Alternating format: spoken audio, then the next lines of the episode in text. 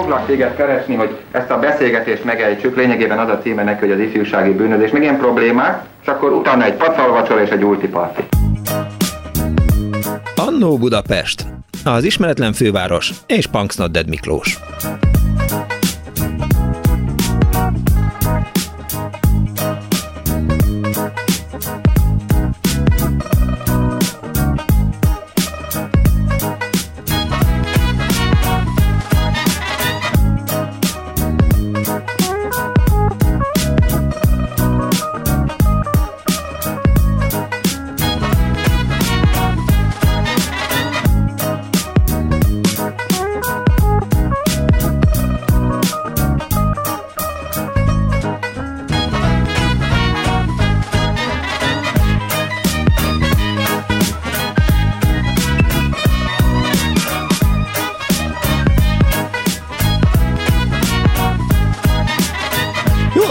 Kedves hallgatók! Ez itt a Klubrádió, benne az Annó Budapest az önök alázatos narrátorával, a szerkesztő Árva Brigitta, és Kemény Dániel a pultnál van, és Balogh Kármen pedig a telefonnál, tehát ha hívják a 2406953-at, vagy a 2407953-at, akkor hamarosan adásba kerülhetnek. Persze írhatnak a hallgatók SMS-t is a 0630 30 30 ra Nem tudtam eldönteni, hogy igazából mi a műfai meghatározása a mai Annó Budapestnek, hogy technika történeti, vagy inkább kultúrtörténeti. Készített pálinkás van egy nagyon jó előzetest, és hát önök is nyilván hallották már, hogy ma az amatőr filmezéssel szeretnék, vagy szeretnénk foglalkozni az elkövetkezendő két órában.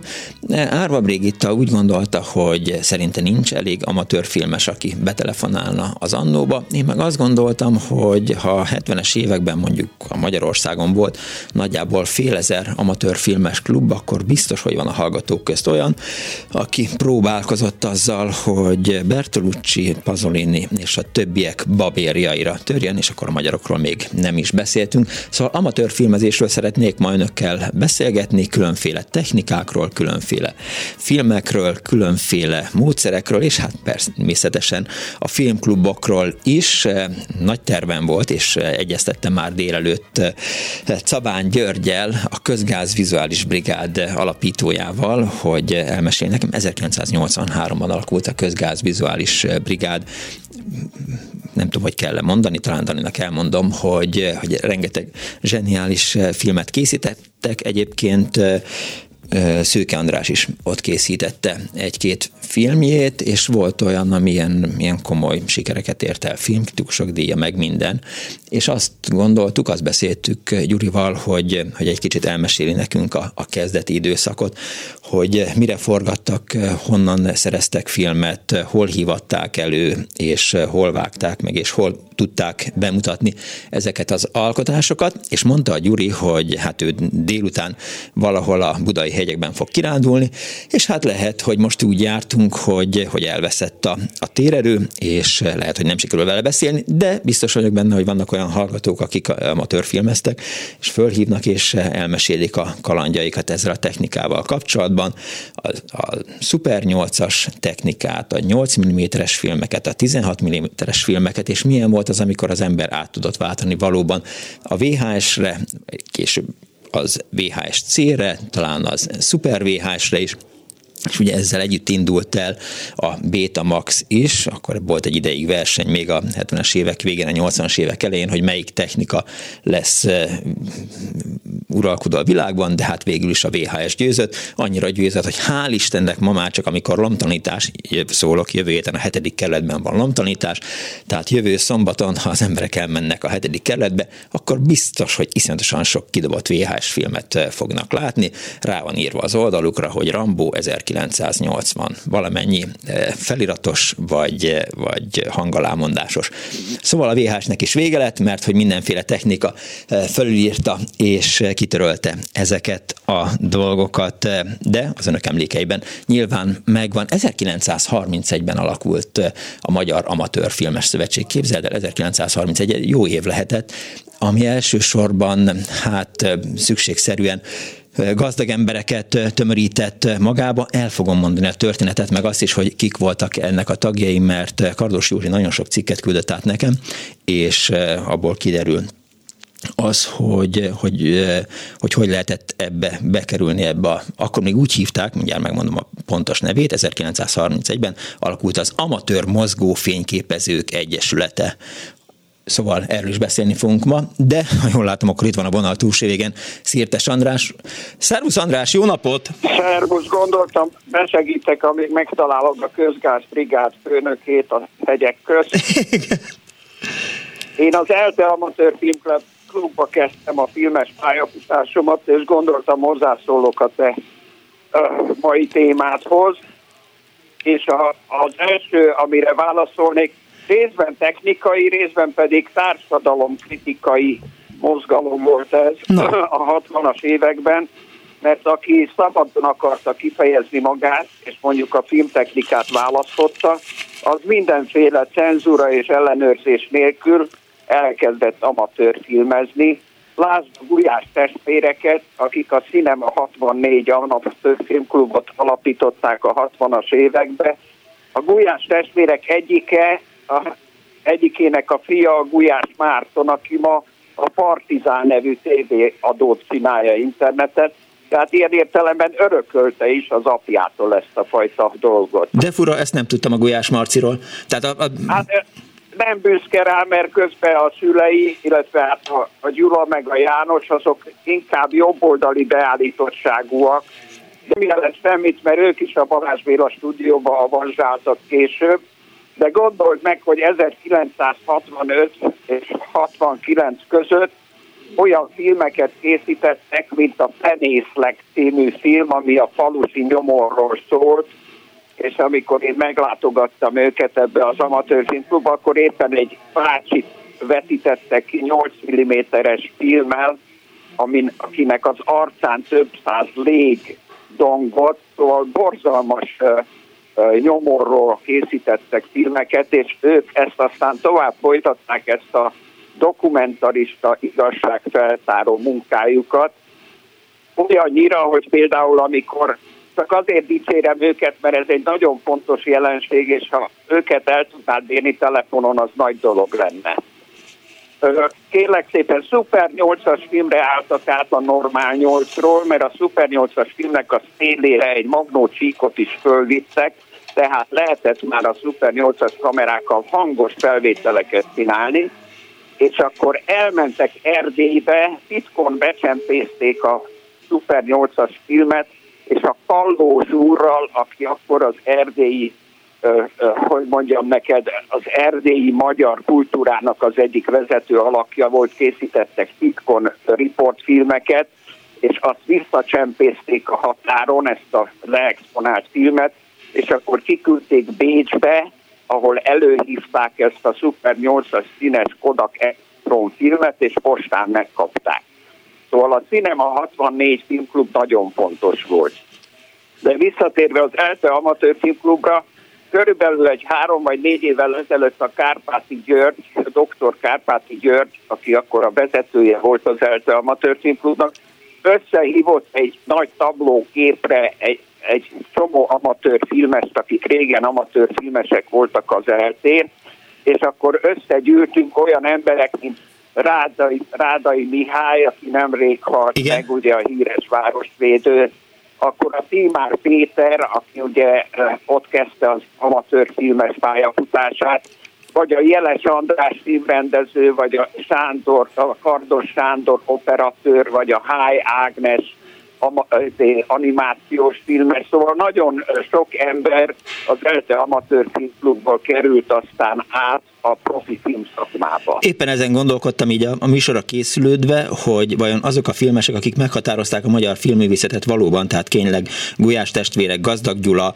és a, és a többiek, hogy ők vajon hogyan vágtak bele ebbe a dologba, és hogyan lettek aztán, aztán ilyen fontosak. Tehát nyilván ők is Szuper 8 meg, meg 16-ossal kezdtek. Persze, hát ha már szóba került Timár Péter, hát a privát történelem az gyakorlatilag ugye a Forgács sorozatának az egyik ilyen, ilyen megelőző filmje volt. Tehát ő is azzal kezdett, eh, hogy amatőr filmeket eh, szedett össze. Igen, na most ha érdekel a technikai része, szívesen mesélek arról is egy kicsit. Hogyne? Kezdjük az elején. Te mi, milyen technikával kezdted? 1920-as években 9,5 milliméteres filmszalagot készítettek Európában. Aminek, aminek középen a volt a perforációja. Volt a perforáció, tehát a filmkockák találkozásánál nem a szélén Igen, volt a luk, amit továbbította, hanem középen. Igen. Most ez egy annyira furcsa méret volt a 9,5 mm-es, hogy ez elég hamar ki is ment a divatból. Körülbelül a 40-es években már nem használták. De képzeld el, hogy egy 15 évvel ezelőtt fölhívott telefonon egy német pasas, hogy neki van egy svéd 9,5 mm-es pornófilmje, hajlandó vagyok-e azt levetíteni, mert hallotta, hogy az utolsó 9,5 mm-es vetítőgép az az én tulajdonomban van. Uh-huh. Hát mondtam, persze, jöjjön, kijött egy haverjával, egy profi uh, kamerával jöttek, én kivetítettem nekik egy ilyen írógép papír méretre ezt a 9,5 mm-es fekete-fehér svéd pornófilmet, ahol ugye szeretkeztek férfiak meg nők egymással. Körülbelül egy 15 perces film volt, és azt ők rögtön arról az írógép papírról átvették az hm. ő digitális fényképezőgépükkel, videokamerájukkal, úgy így mentve meg az anyagot. Utána állt át a amatőrfilm technika a 8 mm-es filmkamerákra, amiben úgynevezett 2x8-as, tehát 16 mm széles filmet lehetett befűzni, Úgyhogy az egyik felét leforgattad, az tartott két percig, és utána megfordítottad a tekercset, és leforgattad a másik felét. Tehát magyarul, mikor előhívták ezt a filmet, akkor egy 16 mm-es film volt, ahol az, egy, az egyik felé 8 mm-en ment lefele, a uh-huh. film másikon meg fölfele, és utána, amikor előhívták, akkor egy ügyes kis eszközzel, olyan, mint egy szivarvágó, hosszába ketté vágták a filmet, és így lett belőle kétszer 8 mm-es filme. Ennek csak az egyik oldalon volt akkor perforációja? Persze, mind a két oldalon, méghozzá dupla perforáció, tehát nem 16 mm-enként volt, hanem 8 mm-enként, mind a két oldalán dupla sűrű perforáció ja, értem. volt. Aha. Ez 42 forintért, én a Boráros téren laktam, ott volt egy fotolabor, ahol elő lehetett hivatni, és kértem róla egy számlát, és amikor elkészítettem a filmemet, mondjuk a Bistro című egyik első filmemet, akkor ezt a sok számlát, ami volt vagy 20-30 darab számla, bevittem az ELTE amatőrfilmklubba, levetítettem a, a normál 8-as fekete-fehér filmemet, az Bistrót, és a Kárpáti György aláírta ezt a 20 darab számlát, és akkor kifizették nekem a 20-szor 42 forintot. Így végül is ingyen megcsinálhattam a filmemet. Miről szólt az első filmed? A, hát az első filmem a Tiltakozók volt, amit még a Ma Film Amatőr Filmklubjában készítettem. Angela Davis fekete polgárjogi harcos ellen a magyar kultúrpropaganda állandó tüntetéseket szervezett, hogy kiállunk Angela Davis bebörtönzése ellen, kiszabadítása mellett és akkor ott a Mafilm Amatőrfilm klubjában összehívtam az összes fiatalt, és megkérdeztem, hogy egyáltalán mit tudtok ti Angela Davisről, hogy ki ez?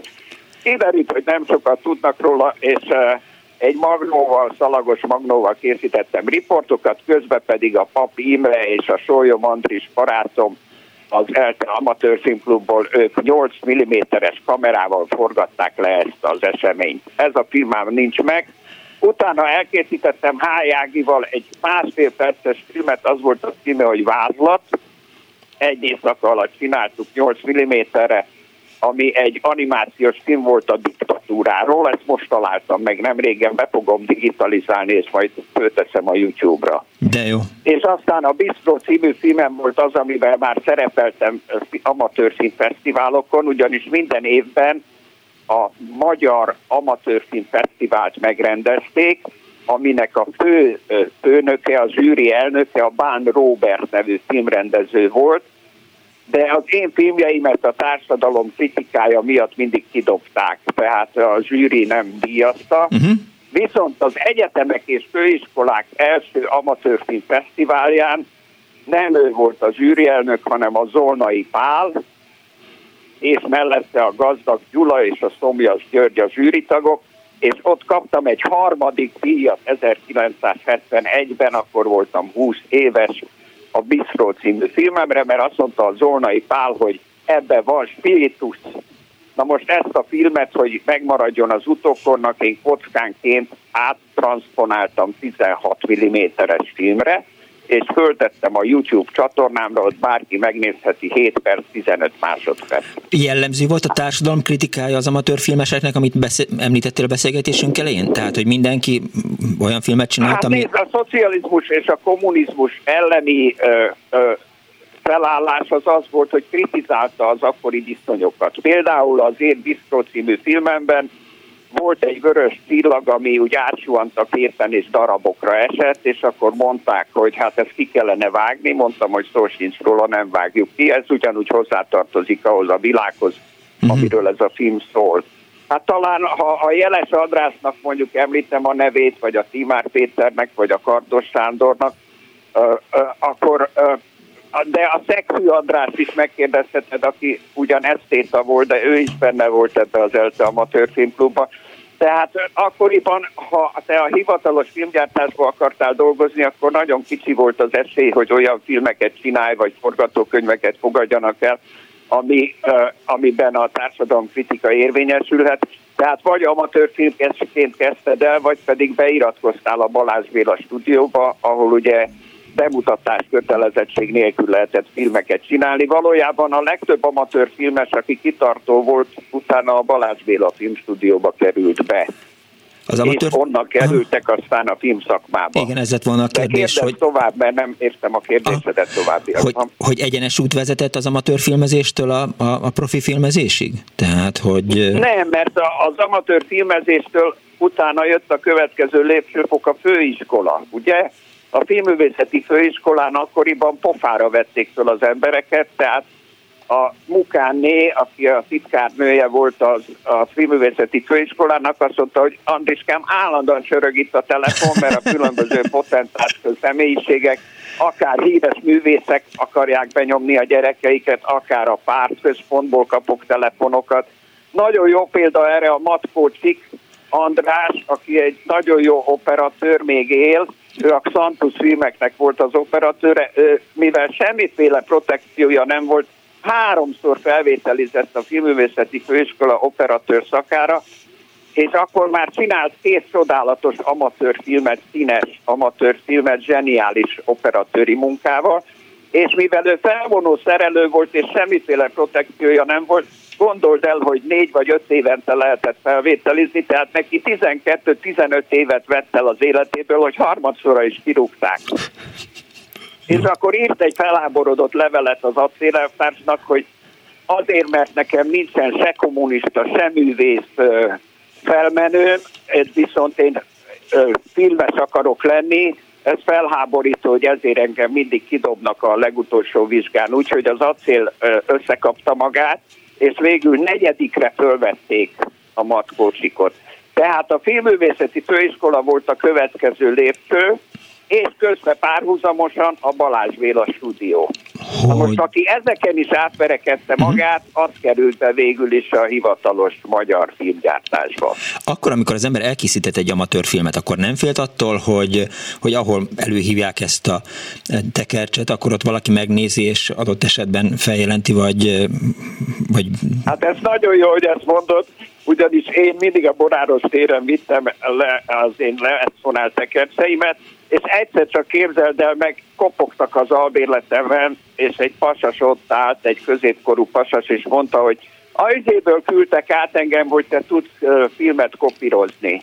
Hát mondom, igen, van egy nyolcas kopírgépem, amit én csináltam, ugyanis akkoriban ezeket a filmeket fordítósként hívták elő, tehát nem volt róla negatív, uh-huh. úgyhogy ha te sokszor levetítetted, akkor összekarcoltad az anyagot, elszakadt, stb. És én gondoltam, úgy mentem meg ezt a dolgot, hogy az eredeti leforgatott anyagot először lekopírozom, és azt is előhipatom, és akkor van róla egy kópiám.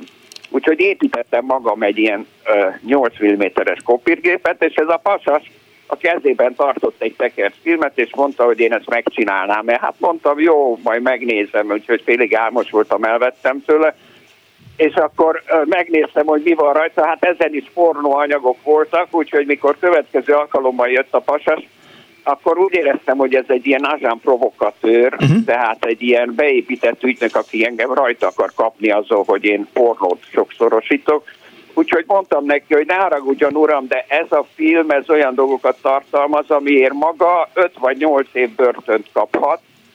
Úgy megijedt a pasas, hogy elrohant, és ott hagyta nálam a filmet, képzeld el tehát azóta is megvan ilyen negatívba, egyszer sikerült úgy átranszponálnom, hogy pozitíva megnéztem, nagyon szép anyag, csak nem tudom semmire se használni. Amikor egy amatőrfilmes elindítja a kamerát, ugye ezek a kamerák még felhúzhatósak voltak, eh, mit tudom én, két és fél Igen, percig. rugós kamerák voltak. Rugós kamerák 30, voltak? 40, az, hogy mi van a képen, azt iszonyatosan nem tudta a rendező. Hát belenézett nyilván a viewfinderbe, aztán, aztán lett rajta, ami lett. Hogy hány százaléka ment szemétbe? A, hát azért ez nem teljesen így van. Ha nem. Ugyanis az első kezdeti nyolcas kamerák valóban paralaxisosok voltak, ami uh-huh. azt jelentette, hogy a felvevő lencsétől körülbelül 5-8 cm-re volt a kereső, tehát ha közelfelvételt csináltál, akkor levághattad az illető fejének a tetejét, meg az alját, uh-huh. de minél távolabb volt az objektum, annál kisebb volt a paralaxis.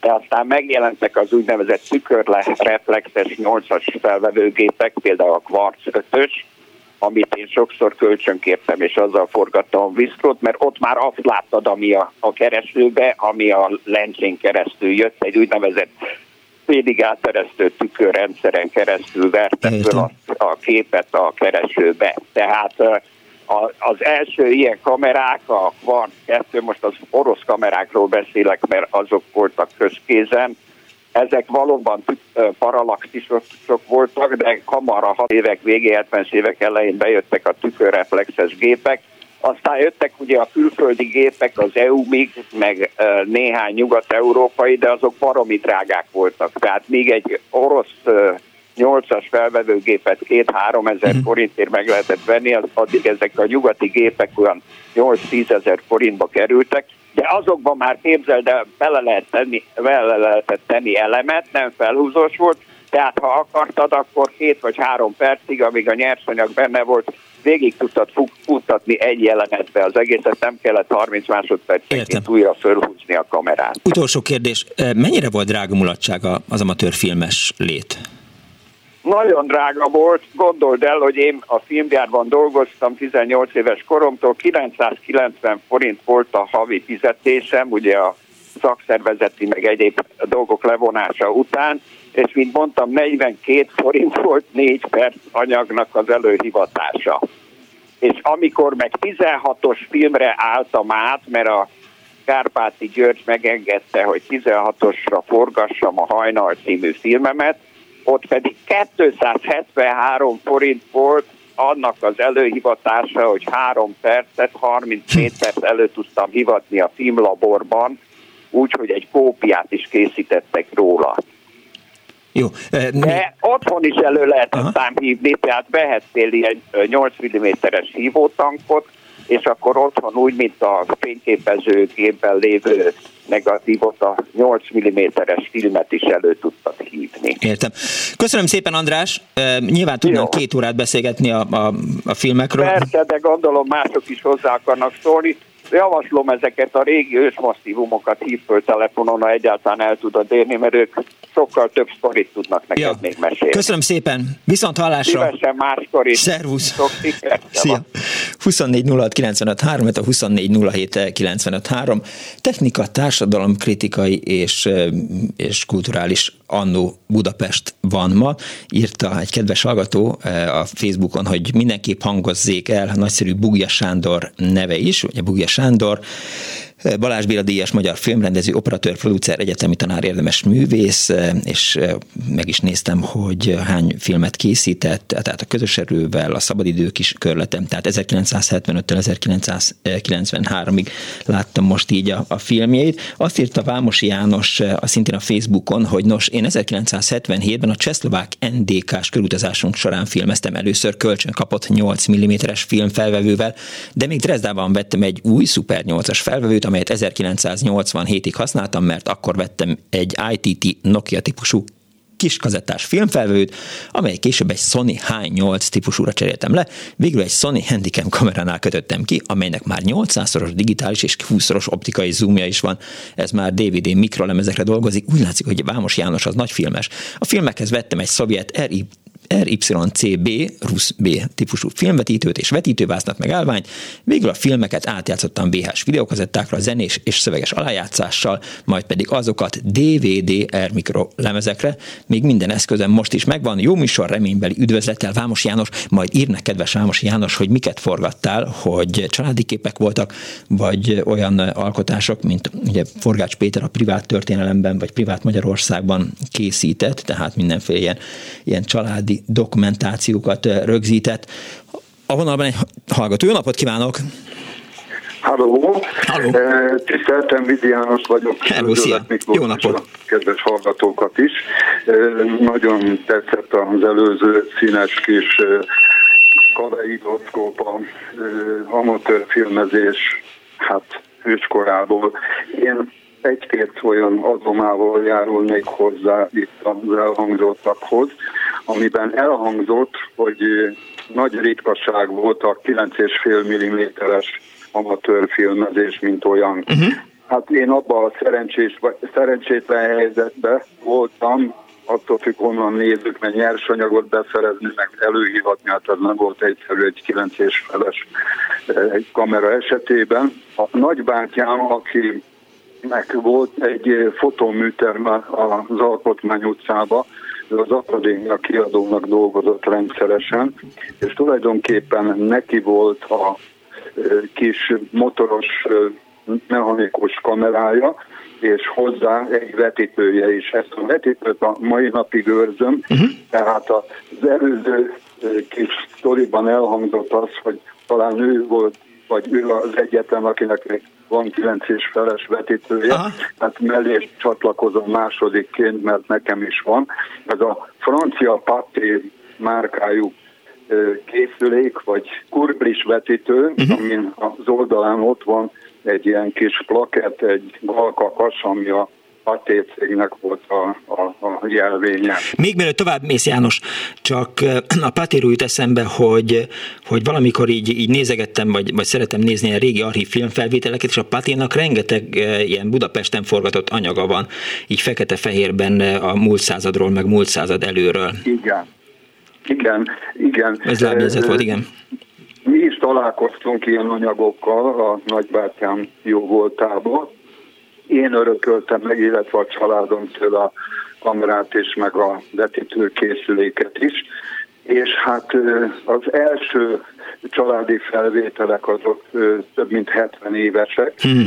amelyeket hát amikor már lehetett digitalizálni, ennek a szintere a Korvintéren a kulturális intézet volt, ők hivatalosan, nyilvánosan meghirdették, hogy családi filmeket archiválás célból digitalizálnak, lehetett választani, hogy VHS vagy Betamax verzióra.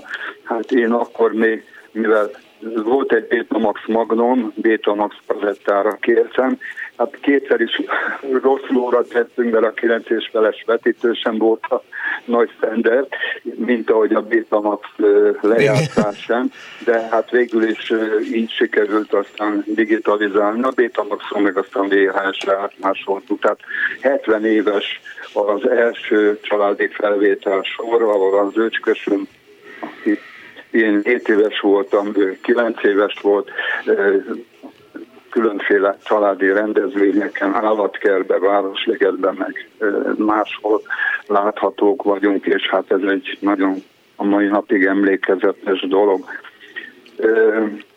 Nem volt senkiben...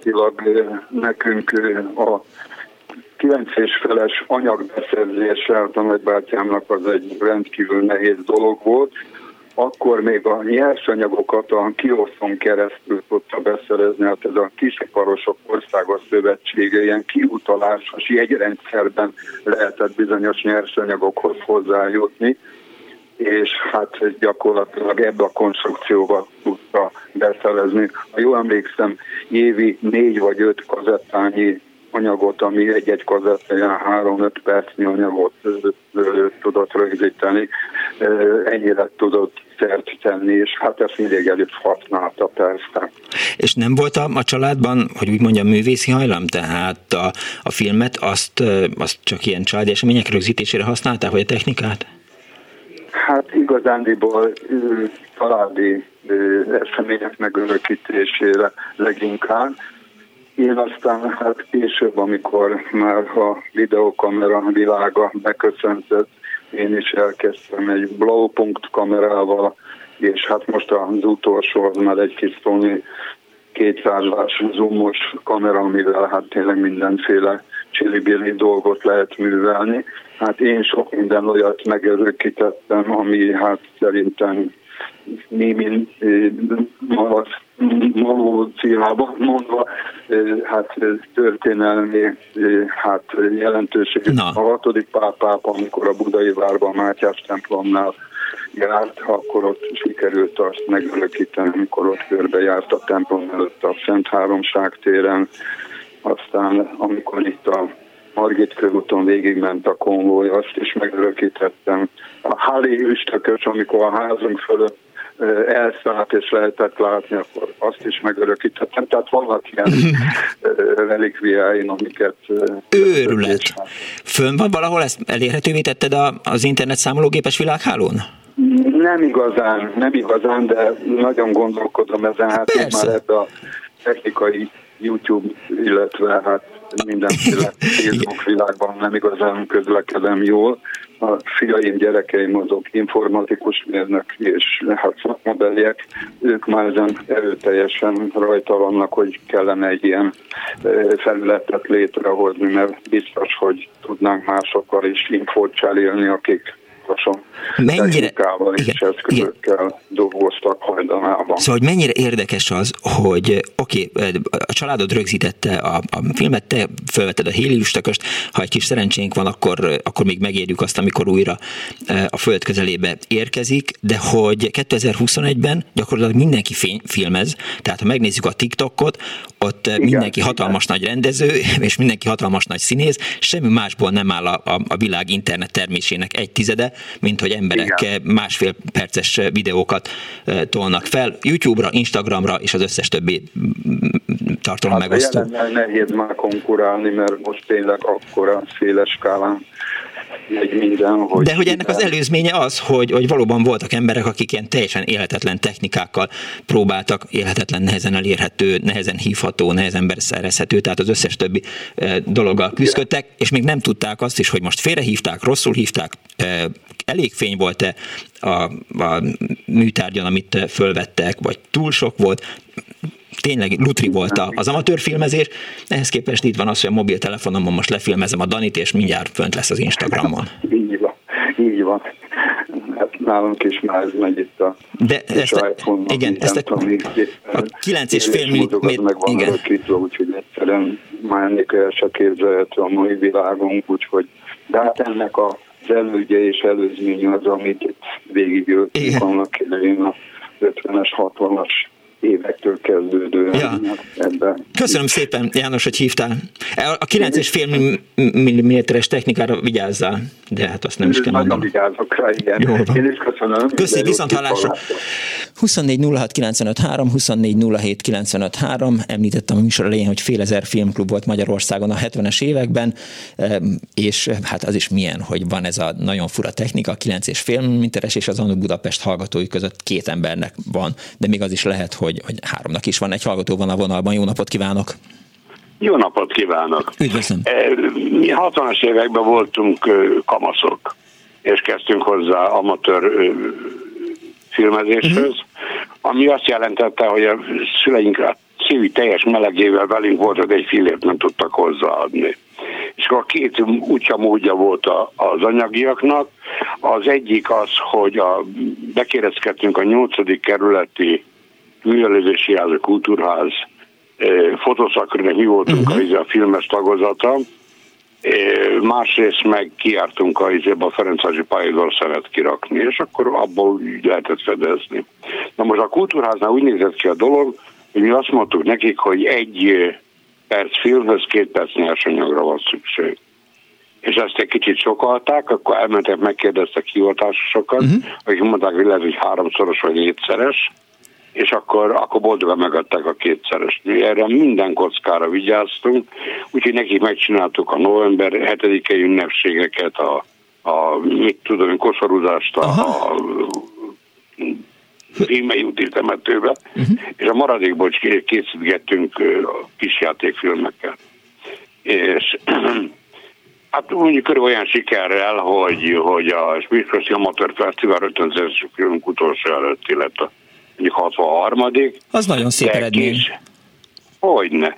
Később viszont ö, megnyerték, 62 után megnyerték. Abban én már nem vettem részt, mert akkor fiú kolostorba vonultam a katonai főiskolára, de a többiek még voltak.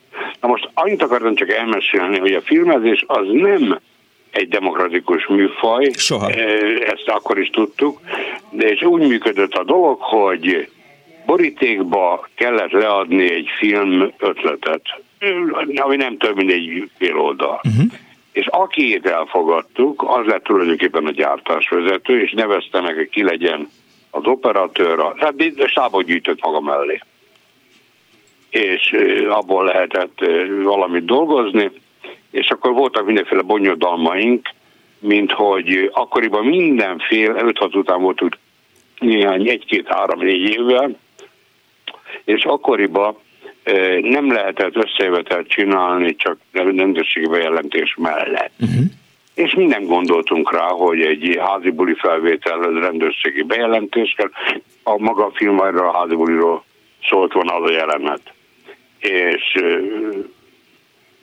az a lényeg, hogy kapu bejáratnál volt egy snit, amire megjelent az RA 1333-as nevezető URH-s gépkocsi, bennünket bevittek a kapitánysága úgy, ahogy voltunk. Tudod, szerencsénkre, mert ezt időbe előhív, ezt a részt, ezt a tekercset időbe hívták elő, nagyon jó minőségben, és hát csak a zavar volt, hogy, hogy avval, hogy, hogy, hogy még a rendőrséget is bele kellett bizonyos értelembe avatni. Ugyanezen az forgatáson volt az, hogy a Besenyei Ferenc című úrnak a két lánya részt vette hiszen a, a, ezen a házi bulin, és a, az öreg jött értük. És mondtuk, hogy nagyon nagy bajba vagyunk, mert nem tudjuk bevilágítani. Akár mit csinálunk, nem tudjuk bevilágítani az utat, pedig esős napot választottuk, csillog-villog, nem kellett volna másnak látszani, hogy egy taxi jön fölfelé, mondjuk ellenfénybe. És ezzel megcsinálta azt, hogy 30-szor lement, visszajött, megkérdezte, hogy jó-e, tanácsokat, tehát teljesen nem. Úgy, olyan lelkes volt, Aha. mintha a saját felvételéről lett volna szó. E, figyelek. Értem, de, de amikor forgatókönyvet adtál le, akkor azok általában miről szóltak? E, tulajdonképpen kamasz történetek voltak ezek. Szerelemről, dohányzásról, Szóval mindenféle olyanról, ami akkor bennünket akár uh-huh. sérelemként ért, akár, tehát ilyen kifejezetten kamaszlázadós filmek voltak ezek, igyekeztünk szépen. Most az a helyzet, hogy a maga a stáb nem nagyon vált, vagy javarésze nem vált hivatásossá. Az operatőrünk az bekerült a Matusz féle Híradóba? híradóba, uh-huh. és én csak onnantól kezdve nem is akartam kijönni, szegényként, azért szegényként elnézést, mert emléken hunyt el, Edelényi Gábor, gyakorlatilag nyugdíjgot dolgozott. Edelényi Gábor volt, volt nagyon a... tehetséges a, a, a repülős uh, híradós, nem? A, rep, a rep, ezt akartam, hogy jó a repülős. Igen, emlékszem, igen, emlékszem itt, alatt ez. A, a másik volt egy Fável Zoltán nevezető, akkor még főiskolás rendező tanuló, uh-huh. aki, aki, aki, aki végtelen tehetséges volt, az ma akkor is látott, ő viszont hát talán az egész ország bánhatja. Olaszországban egy vonat szerencsétlenség áldozata lett. Uh-huh. Még akkoriban, tehát gyakorlatilag egy nagyon fiatal hunyt el többiek, mint többiek szétszorultunk tulajdonképpen. Hát, igazából ez egy lázadás volt, kerestétek a helyeteket, eh, és Igen. mondjuk egy eszköz volt a, a, a filmezés, hogy eh, hát csajoknak lehetett mondani, hogy nem akar szerepelni a filmben, hát hogy a kiskutya filmben szeretné. Például, de ami, ami ennél izgalmasabb volt, egyszer a pénzt meg kellett szerezni. Uh-huh. Akkor mi is ismertük a Boráros téri előhívót, de nagyon késő, sokára dolgozott, három-négy hétre dolgozott. Igen. Mi a hercegnél dolgoztatunk a akkor még nem visszaépült Erzsébet lábánál. Az volt a, a kirakatár kiírva, hogy já, rádió, rádiója nem hallgat serceg, megjavítja rögtön herceg. Jó. És valószínűleg valami mindenféle izében, idegen holmig behozott a csempésztéssel is foglalkozhatott, mert ezt elvitték a, a rendőrök, és valamelyik vicces rendőr kiírt a, a kirakatba, hogy rádió hiába hallgat, hiába serceg, nem javítsa többé herceget. hát mondjuk ennyi volt erről. Vannak, meg, megmaradtak ezek a filmek, vagy elvesztek? Gábor nem megvannak. Gábor nem megvannak. Nyilván a fia András őrzi őket. Aha. Mi Gábor a magával nagyon kicsi kamaszként végfényképeztük az 56-os romokat. Nem mondom, hogy az események alatt voltunk kint, de a két forduló között végigjártuk a város és végfényképeztük. Ezek a képek is megvannak. Értem. És hogy lett vége a filmes karrierednek? Katonasággal? Rémnek úgy, hogy én bevonultam a fiúkolostorba katonai főiskolára. Aha, és ott már nem lehetett filmezni? Hát e, igen, egyrészt nagyon meghatározták, hogy mivel foglalkozzunk ma az időnket rendesen. Aztán mindig arra úgy voltam, hogy majd a vérzek, akkor egyszer én csinálok valami filmvala adaptációt a kék rapszódiához. És Szükséges aztán elég gyorsan megnősült, ám nagyon gyorsan megnősültem, az árak is mentek előttem fölfelé, és aztán, aztán ha most annyi vényugdíjas vagyok, de most már letettem róla. Volt? De azért főnevetem hat gyereket, java nincsen gond. Gratulálok, hogy volt rivalizálás. Volt, volt mire Igen, tehát hogy volt rivalizálás mondjuk a Józsefvárosi Filmklub, adott esetben az ELTE Filmklub, vagy ismertétek egymást, vagy volt átjárása nem, nem, nem, között? nem. A, megvalami őszintén József film, ö, ö, a Józsefvárosi műházhoz alig volt közünk. Értem. Mondom, először is besoroltak bennünket a fotó szakkörhöz, amiről mondta, hogy fényérzékeny, fényérzékeny. De a filmedés meg a fotózás az két különböző dolog. Ezt nem értették, de nem baj. A fotó nem bántam, mert valami pénzt kaptak utána, de nem volt helyiségigényünk, mert hiszen nem ott forgattunk, hanem, hanem mindenhol, ahol leszünk bejutott. Csak ott nem. De jó. És nekik viszont az a kötelezettség, hogy valamilyen módon dokumentálják a saját kerületi ünnepségüket, ünnepségeket, ahhoz viszont jók voltunk, mert bármikor csak ránk telefonáltak, akkor kivonult a stáb, aztán csinált valamit. Jó, igen, jó napot, megjöttek a filmesek, felveszük a filmei temetőben a koszorúzást, meg azt, hogy a, nem polgármester, azt hogy akkor még a város tanács vezetője, vagy a kerületi tanács vezetője vala, valahol valamit valakinek átad. Köszönöm szépen, hogy hívott. Viszont hallásra. Viszont hallásra. 24 06 a 24 annó technika, kultúrtörténet és társadalom kritikai mozgalom, fi, amatőrfilmesek a műsorban. Halló, jó napot kívánok! Halló! Jó napot kívánok! Jó napot kívánok! Én egy másik fajta filmklubról beszélnék. A nézősről? Igen, ugyanis hát én műegyetemista voltam, nekünk ott volt egy filmklubunk, szóba került ugye a Balázs Béla stúdió, Igen. főleg az ő filmjeiket lehetett vetíteni, de ez lehetővé tette néhány olyan filmnek a levetítését is, amit valamelyokból nem engedtek ki nyilvánosság elé. Ilyen volt mondjuk a háborúnak vége, a Szemprőn regényből. És a Teleki téren volt a keskeny filmtára a moképnek, úgyhogy oda el zarándokolni egy ilyen gurulós bevásárlótáskával, és hozni a filmeket a vetítésre. És hát, Szomjas György, Már Gyula, stb. nagyon sok érdekes és kritikus filmet lehetett látni. A másik egy nevet szeretnék említeni, aki ugyan nem amatőr volt, de egy kicsit a második nyilvánosságba tartozott Csányi Miklós, aki a tévébe dolgozott, de hát nagyon sok anyagát nem engedték be. Ez azért volt technikailag érdekes, mert a TV 16 mm-re dolgozott, uh-huh. de úgy, hogy külön szalagon, egy másik szalagon volt a hang. És volt olyan gép, amiben mind a kettőt be lehetett fűzni, az ember megpróbálta szinkronba rakni, aztán ment a kettő egymás mellett.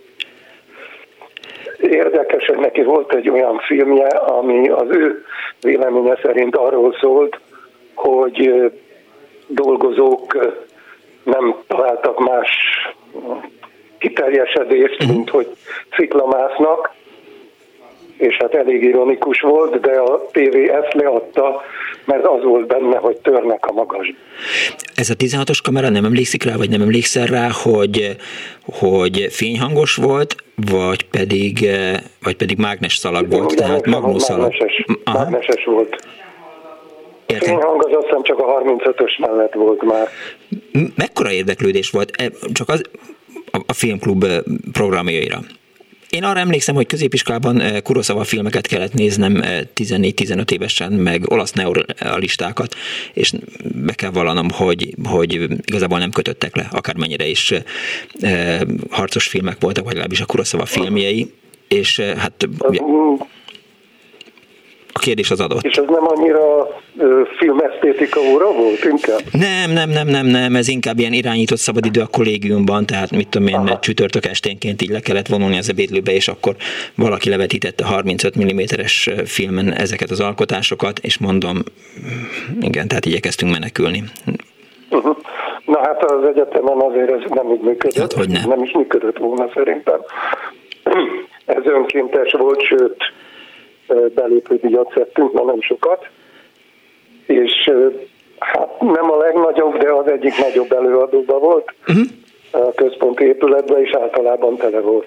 És ahogy említette, hogy, hogy valóban voltak olyan filmek, aminek mozi forgalmazását nem engedték, csak filmklub hálózatban lehetett vetíteni. Igen. Majdnem biztos, hogy, hogy Bacsó Péter filmét is, a tanút is első körben szerintem csak ilyen, ilyen klubhálózatban engedték vetíteni valószínű, hát amire az kijött, addigra én már ebből a egyetemből kiöregettem.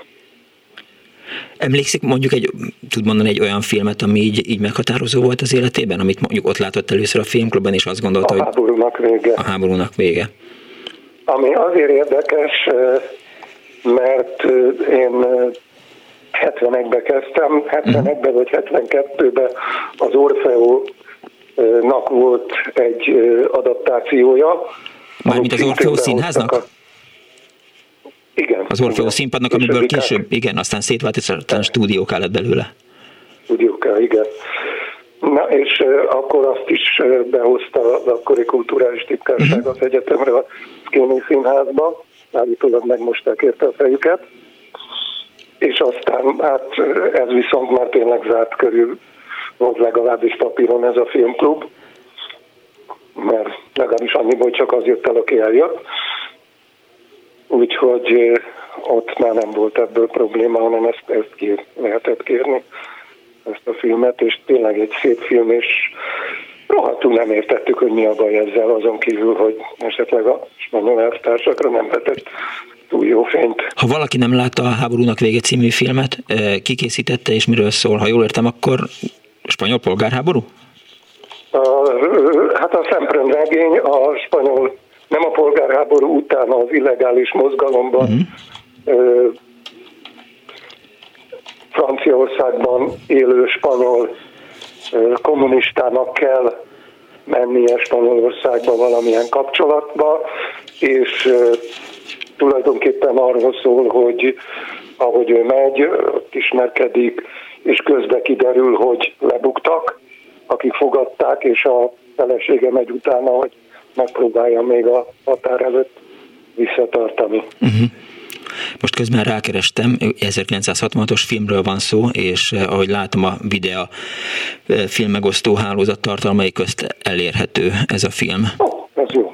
Úgyhogy eh, ha rákeresünk a háborúnak végére, Alain Renére, akkor, akkor ezt meg lehet nézni. Lehet, hogy ma este ez lesz a szórakozás, és nem Netflixet fogok nézni, hanem, hanem megnézem Imádom. ezt a filmet. Van, van egy nagyon jó, diszkrét, de nagyon jó szerelmi elemet benne, az egész.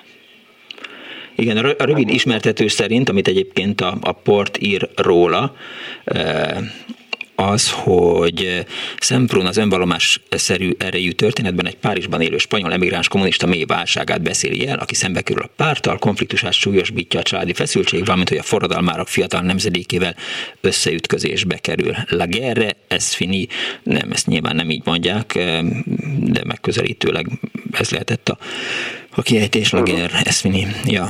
Köszönöm szépen, uram! Köszönöm, viszont hallásra. Viszont hallásra. Jó, hogy előkerültek a filmklubok. Egy hallgató van a, a vonalban, de miután eh, hamarosan hírek jönnek, megkérném a hallgatót, hogy vagy tartsa, vagy visszahívjuk a hírek után, és akkor folytatjuk a, az Annó Budapestet, amely ma az Annó az amatőr filmezésről szól. Válaszolt egyébként Vámos János eh, a Facebookon, hogy hogy milyen, hogy mire használták a, a technikát, azt is el fogom mondani, önök meg hívjanak és meséljenek amatőrfilmklubokról, illetve amatőrfilmes brigádokról, és még az is lehet, hogy Cabán György, a Közgázvizuális Brigád alapítója is előkerül valahonnan a, a hegyek közül, hegyek között, völgyek között zakatol a Cabán. 24 06 95 3, jól van, Dani, visszavontam.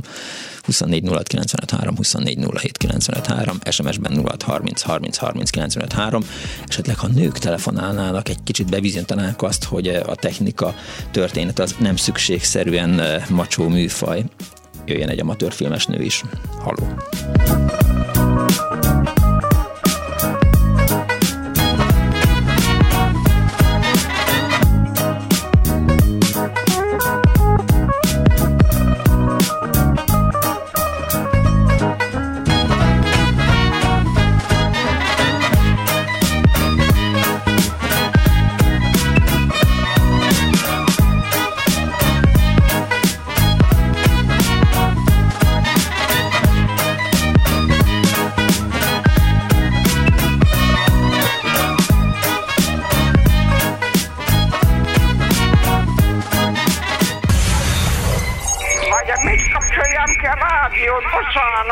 Igen, igen, igen. Elnézést! Jó napot kívánok! Mert ez a kis éppen olyan jó, és éppen azt teszi, amit kell. Annó Budapest, az ismeretlen főváros és Punksnodded Miklós.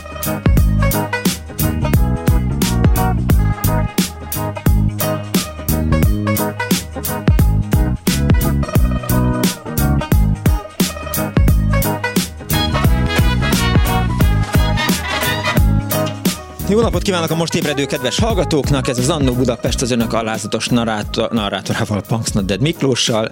Ne hagyjuk ki e, Pálinkás Huan szép írását. Vigyázzatok, mert a érzékeny. Az Annó Budapestben ezúttal az amatőrfilmezéssel foglalkozunk. Hívjanak és meséljenek, mikor lett először VHS kamerájuk, vagy a Super 8-ra esküdtek, aminek szép sárga tónusa összetévesztetetlen. Netán 16-os filmre forgattak, aminek élesebb és szebb képe volt. Milyen kamerákkal dolgoztak egyáltalán, és hogy lehetett ezekhez hozzájutni, vagy nem volt film filmkamerájuk, csak vetítőjük és csereberélték a cellulózra rögzített filmeket? Mennyit kellett várni a filmek előhívására, vagy voltak olyan bátrak és profik, hogy maguk fogtak hozzá otthon a laborban? Volt valaha tapasztalatuk Humatic videokazettákkal, ami jobb volt, mint a VHS, de gyengébb, mint a Betamax. Elmesélik, hogyan vágtak hangot a filmhez, esetleg feliratokat, és digitalizáltak régi felvételeket? Írta eh, Pálinkás van. Köszönjük szépen. 24 06 95 3, illetve 24 07 95 3 telefonszámunk, SMS-ben 06 30 30 30 30 95 3. Azt írta nekem Nécsei Gábor, hogy 9 mm-es filmre készült a Halálos Tavasz című Zilahi Lajos által írt regény amatőr változat is. Ez az amatőr változat megelőzte a Jávor Pállal és Karádi Katalinnal bemutatott profi változatot, jegyzett, illetve díjazott amatőr film lett. A filmarchívum oldalán meg lehet nézni, a film a 30-as évek elején készült, nagyapám is szerepelt benne. Főszerepben Pataki Enő, operatőr pedig Dudás László volt. Üdvözlöm Nécsei Gábor, nagyon szépen köszönöm, kedves Nécsei Gábor, és átküldte a Bistro című film URL-jét is a YouTube-on eh, Szirtes András, azt meg fogom nézni, csak azt most nem tudom, mert hogy, mert hogy két darabban van az SMS, és éppen szétvágta az SMS fal. Le kellene szokni erről az SMS falról. Egy hallgató van a vonalban. Jó napot kívánok! Jó napot kívánok! Üdvözlöm, köszönöm a türelmét! Csak azért telefonáltam, mert az előző részben hallottam kétszer is, hogy 9,5 mm-es vetítőgép már talán csak 2-3 van. Hát jelentem, nekem is van. Három. A, a édesapámtól örököltem egy Bolex gép, 8, 9 és fél és 16 mm tud vetíteni. Értem. És használja is? E, hát már nagyon régen volt használatban. Egy, egy filmünk van 9,5 mm-es, egy, egy valami német rajzfilm, még talán háború előtti. Régebben használtuk, mert hát édesapám sokat filmezett, uh-huh. először 8 mm-re, aztán 16 mm-re, illetve Super 8-ra. Volt egy EUMIC kameránk is, de aztán az ilyen felhúzós volt, még ilyen fél percenként kellett tekerni, tehát ilyen rugós gép, aztán később lett egy, egy rendes elemes gép, Hát aztán jött a videó. És mire használta a család? 84-85-ben készült azt hiszem az utolsó Film, ilyen, filmre. Film. Mire Igen. használta a család? Művészkedett, vagy, vagy csak? Mm, csak családi, családi dolgokra. Tehát össz, összejönnek a, a, a, események. A, a, uh-huh. Aztán hát én síeléskor néha vittem magammal, de, de nem, tehát ilyen művészfilmeket nem csináltunk. És digitalizálták, vagy átírták VHS-re? Vagy... Tizen évvel ezelőtt én először VHS-re próbáltam egyet-kettőt átvinni, aztán, aztán számítógépre. Uh-huh. Hát nagyon kezdetleges technikában, mert ilyen digitalizáló gépem nincs, hanem egyszerűen sötét szobába kivetítettem a, a falra, a fehér és ráállítottam egy videokamerát, és akkor hát ami sikerült. Értem. Néha, néha nagyon rezgett, néha nagyon szürke volt, meg hát ezek ilyen 47-es az első film. Hát az már több mint 70 éves. Az többi, de aztán gyorsan el kéne tenni, mert aztán csak izé megy az enyészetbe. Hát azt, azt kb. 10 éve digitalizáltam, de hát ugye hát lakásban van, hát nem, nem a megfelelő mhm páratartalom, meg nem tudom, tehát azon már sokat javítani nem lehet, az már, az már csak rosszabb lesz. És tudják, hogy ki szerepel a filmeken? Hát a nagyszüleim, meg a dédszüleim. Tehát, hogy mindenki ismer mindenkit, meg, tehát, hogy ha most igen, a gyerekének igen, levetíti, igen. akkor el tudja neki mondani, vagy a családnak. Én még el tudom mondani, hogy ki van rajta. Mert én is rengeteg képet örököltem a, a nagyszüleimtől, és hát a, a feléről nem tudom, hogy ki van rajta. Tehát nagyon kell kutakodnom, hogy, hogy azonosítsam, és attól félek, hogy a, a mi képeink nagy része is azt hiszem, hogy így, így lesz megoldatlan. Megy a fortepára, de hát senki nem tudja, hogy ki van rajta. Mit tudom én, pusztaszeri képek, ja? Értem. A, a filmezésre még annyit, hogy Igen? ugye kezdetben orvó filmet használtunk, uh-huh. aztán egy rokonom volt a Szovjetunióban hozott kiküldetés, és hozott 16 mm-es filmet, és akkor arra szerkesztettem egy, egy vágó, mert ugye a félbevágom, akkor két 8 mm-es lett. Igen. 16-osként lett előhívva, és utána ez meg egy illetpenge volt beállítva egy e, ilyen plexiből összeállított kis szerkezetbe, és, akkor, és azzal vágtuk ketté a filmet. És akkor Aztán le... később, később vágkodakot használtunk, de hát az nagyon-nagyon drága volt, és ez macerás volt, meg ki kellett küldeni. Ugye, mert azt itthon nem hívták.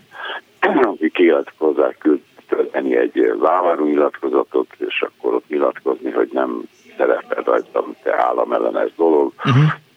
Ez a macerás volt. És mennyi idő alatt hívták elő? Hát a három hét, egy hónap alatt jött vissza. És gondolom a főfotón keresztül kellett? Vagy Fortének hívták ezt? Vagy mi volt a... Nem, nem postál adtuk föl, egy, egy, azt hiszem Münchenbe kellett küldeni egy, egy német címre. Értem. És aztán visszaküldték. Postán kellett föladni. Uh-huh. Értem. Köszönöm szépen, hogy elmeséltem. Eleve már a filmhez adtak egy ilyen zacskót. Ja, értem, tehát ami meg volt címezve. Igen, igen, igen, igen. Hogy hol lehet előhívni. Csak értem. az én címemet kellett ráírni, hogy hova jöjjön vissza. De jó. Köszönöm szépen, hogy ezt elmesélte. Viszont hallásra.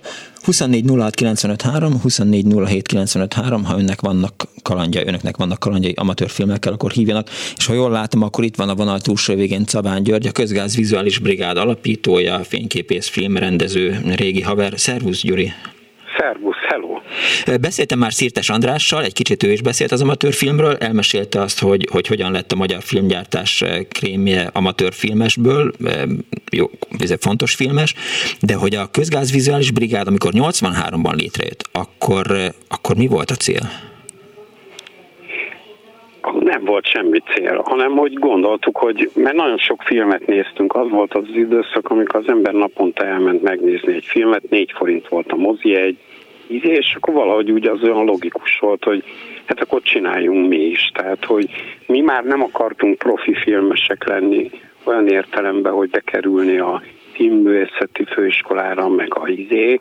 Tehát, hogy a, akkor volt az a határ, hogy ez az amatőr film, hogy a családról csinálok valamit, vagy a bolgár nyaralásról, úgy át tud menni egy ilyen független filmbe, hogy egy ilyen mikroközösség filmeket csinál, ilyen csak mert jó, mert érdekes, meg valamit meg lehet mutatni, vagy ilyen, nem tudom. Szóval lettek, akik nyilván profik lettek, meg ilyen, tehát hogy ez ilyen ugródeszka volt, de valójában ez egy ilyen mikroközösségi alkotó munka, tehát hogy mint hogyha valahol mondjuk valami fafaragó szakkör, vagy egy vidéki műfilházban, mit tudom én, fotóklub, vagy ilyenek, szóval és ki lehetett a tagja a KVB-nek? Bárki, aki odajött. Hát a közönség egyetemen hirdettük meg, én ott dolgoztam, mint vezető, de aztán ez így nyitott, szóval így voltak minden héten egy, mit tudom, minden kedden ilyen foglalkozás, mindenki elhozta, hogy mit forgatott, vitatkoztunk, ittunk egy pohár bort, szóval ilyen, és akkor úgy vágtuk, megbeszéltük, szóval ilyen alkotó műhely, tehát nem feltétlenül az egókról szólt, az elején ki se írtuk az alkotókat, hanem az volt, hogy készítette a közgázvizuális brigád, és akkor aztán persze nyilván ezek úgy alakultak, vagy egyre jobbak lettek, vagy nem tudom, de, de hát csak ön, ön, ön, ön saját oka volt maga az, hogy filmezel, csinálod, megmutatod, vitatkozol, nem tudom. Milyen technikával kezdtetek? Super 8, ami már Super 8, a normál 8 akkor nem volt, Super 8, és akkor vettünk ilyen orvókat, mint, meg nem tudom, és akkor egy össze-vissza kaszaboltuk. Aztán már a 80-as évek másik felébe megjelent a VHS ilyen, nem tudom ki emlékszik rá, hogy külön egy váltáskába kellett vinni a magnót, és külön egy dróttal összekötve a kamerát, és nagyon komolynak nézett ki, de elég szar minőségű volt. Bár ma már, mert az, az ilyen analógszerű volt, ma már azért úgy felértékelődik. Tehát, hogy mint ahogy kazettákat másolnak az emberek, meg bakelit, meg az amatőr filmesek azért találták ki, hogy, hogy ez kísérleti film, tehát hogy, hogy, hogy, hogy valahogy másnak nevezik, mert hogy az amatőr az ilyen dehonestáló volt? Nem, de volt egy nagyon erős törésvonal, ugye a a kvázi az öregek, volt egy fiatal generáció, a, a Ács Miklós, a Szőke András, uh-huh. a Pesti Laci, a nem tudom, szóval voltak ilyen, voltak ilyen klubok, a Kőbányai Non-Professional Film Studio, a Közgáz, az Elte Vízcsap, a Peternák Miklóssék, a nem tudom, szóval voltak ilyen kis közösségek, és akkor voltak a, tényleg a, a Bulgáriában nyaraltunk típusú izék, és ez úgy tök jól megfért, meg az is, abban is volt csomó érték volt. Hát most, most jelent meg a Fortepán kiadásába egy könyv, hogy a régi fotók, tehát ma már az is csoda érdekes lenne, hogy akkor valaki csinál egy filmet az ülői útifákról 40 éve. Az, az ma már kortörténet, tehát ez ilyen patinássá válik. De az intenció szempontjából volt egy törésvonal, hogy igenis, tehát voltak ezek a ifjak, akik a, inkább ez az amerikai független film, ilyen Jonas McCarthy, meg tehát így beszivárgott ilyen, hogy van ilyen, hogy meg a Bódi Gábor, szóval most tehát voltak ilyen mozgások, hogy akkor, akkor ilyen független filmet csinálni, lévén, hogy akkor csak állami filmgyártás volt, tehát, és akkor megjelent egy ilyen köztes rész, amit kitöltött ez a aránylag ifjú és ambiciózus társaság. Az Ács Miklós az KVB-s volt? Nem, ő kőbányás volt. Ő kőbányás volt. volt. non-professional uh-huh. stúdió, a szőkével ők voltak a, a, meg, a húzó emberek, és a Szomjas György volt a hát ilyen mentorszerű valami, ami ki sokat, hogy milyen felhasznált ebből a Falfúró című filmbe. Hát emlékszem, ugye volt az Ács Miklósnak a Sőn és Grósz című filmje, és akkor a 80-as években mindenki arról beszélt, mert abban az volt, hogy mit tudom én, újságpapírra szarnak a filmben, és hogy ez ezért, ja, ja. tehát, hogy teljes őrület. És az egy egész egy szuper 8-as film volt, tehát mit tudom én, 70 perc, vagy. Tehát volt egy ilyen heroikus ö, ö, ö, gesztus, hogy akkor ez, ez nem egy négy perces kis izé a gyerek tizedik szülinapjáról, hanem, hanem egy alkotás, amit akár lehet vetíteni, hát egy nehezítés volt, hogy egy példány van belőle.